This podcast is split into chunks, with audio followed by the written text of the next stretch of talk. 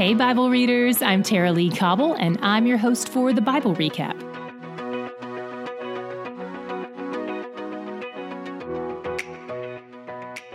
Today in chapter 16, God tells Ezekiel an extended metaphor about his relationship with Israel.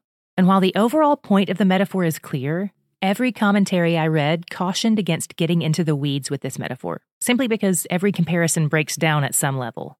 So we'll just look at it through the lens of regular glasses, not a microscope, because that's how most metaphors and parables are intended to be received. So here's what we're looking at Israel is an abandoned orphan, unloved and left to die. But then someone, the king of the universe, by the way, rescues this orphan and nurses her back to health. He uses 19 verbs to describe all he does for the orphan when he rescues her. I passed by you, I saw you, I said to you, Live. I made you flourish. I spread the corner of my garment over you. I covered your nakedness. I made my vow to you. I entered into a covenant with you. I bathed you with water. I washed off your blood. I anointed you with oil. I clothed you with embroidered cloth. I shod you with fine leather. I wrapped you in fine linen. I covered you with silk. I adorned you with garments. I put bracelets on your wrists and a chain on your neck. I put a ring on your nose and earrings in your ears and a beautiful crown on your head. I bestowed splendor on you. But eventually, she loves the king's gifts more than the king himself.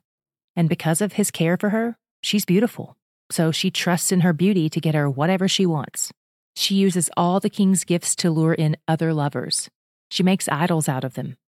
And in a devastating turn of events, she forgets that she was once a helpless child who was rescued, and she ends up sacrificing her own children. Her idolatry becomes unsatisfying, but instead of turning away from it, she dives in deeper. Idolatry always demands more, making us needier and more frantic and insecure. She goes from being a prostitute who receives gifts from her lovers to one who is so desperate for love and security that she gives them gifts to keep them around. In verse 41, God says he's about to put a stop to it all. His judgment for her sins will bring them to a screeching halt. He says her sins are even worse than those of Sodom and Gomorrah. And notice what God says was the root of Sodom's big problem.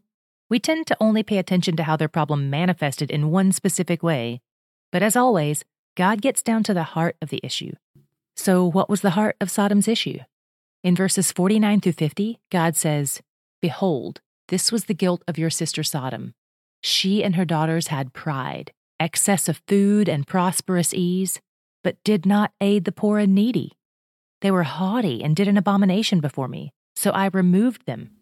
God addresses their other sins elsewhere in Scripture, like in Genesis 19 and Jude 1 7, and he doesn't ignore their sexual sin here either. He addresses the abomination they did.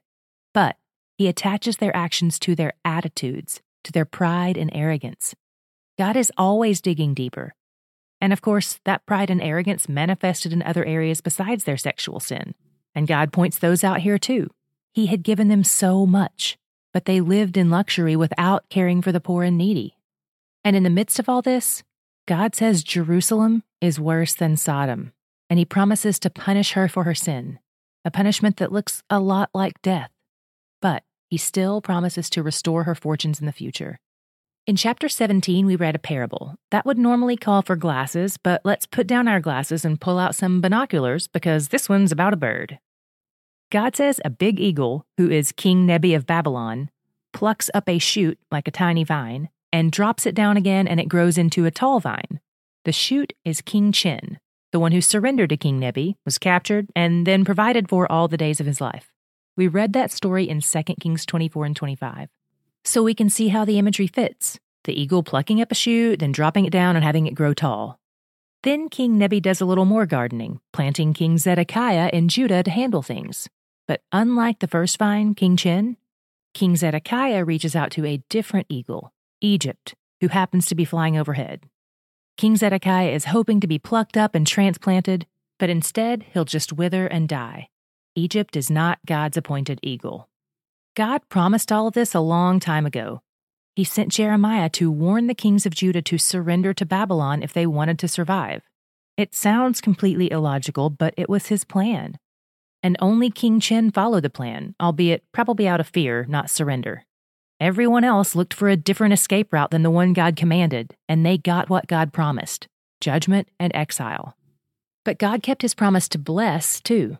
King Chen thrived, even amidst half hearted obedience, because God is merciful. God wraps up the parable by saying he himself will plant a sprig on the lofty mountains of Israel, and it will grow up into a cedar that will bear fruit and make shade and be a home for all kinds of birds. This is a reference to the Messiah and the coming kingdom. And God promises his prophecy will be fulfilled. My God shot today was at the end of chapter 16, right after God reprimands Israel for playing the whore and being worse than Sodom. Israel has despised God and broken the covenant. And do you know what his response is? He leans in. He broadens and widens and deepens his relationship with his people by expanding the covenant. They broke the conditional covenant, so he made an eternal one. They've forgotten the covenant, but he says he will remember it. They've sinned against him, and in verse 63, he says he will atone for their sins. He will cover the cost himself. Do you see him tipping them off to the plan for the arrival of Jesus on the scene here? This has been his plan all along to restore his people to himself. God's excessive love is shocking and praise inducing. He's where the joy is. We've been reading scripture together for eight months, and I thought it might be fun to try to memorize some scripture together. August bonus content is my personal scripture memorization method. I always use songs, and these are some of the songs I've written for myself and for D Group through the years to help me commit God's Word to memory. It's nothing fancy, but it has helped me retain some of these verses for almost a decade. So if this sounds great to you, but you're not in our Patreon family, you can join today by clicking the link in the show notes or by clicking the Patreon page at thebiblerecap.com.